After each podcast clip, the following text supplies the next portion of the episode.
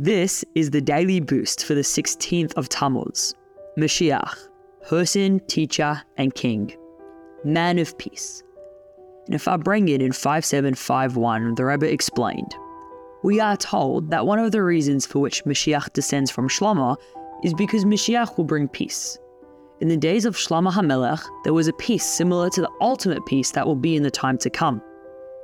The nations of the world submitted to Shlomo without war and brought sparks of holiness to him on their own accord. This was a taste of the peace of the time to come when, as written in Yeshaya, no one will harm and no one will destroy, because the earth will be filled with the knowledge of Hashem. By pursuing peace between man and his fellow, between body and soul, and between Hashem and the world, we will usher in the era of Mashiach, when true harmony will reign forever.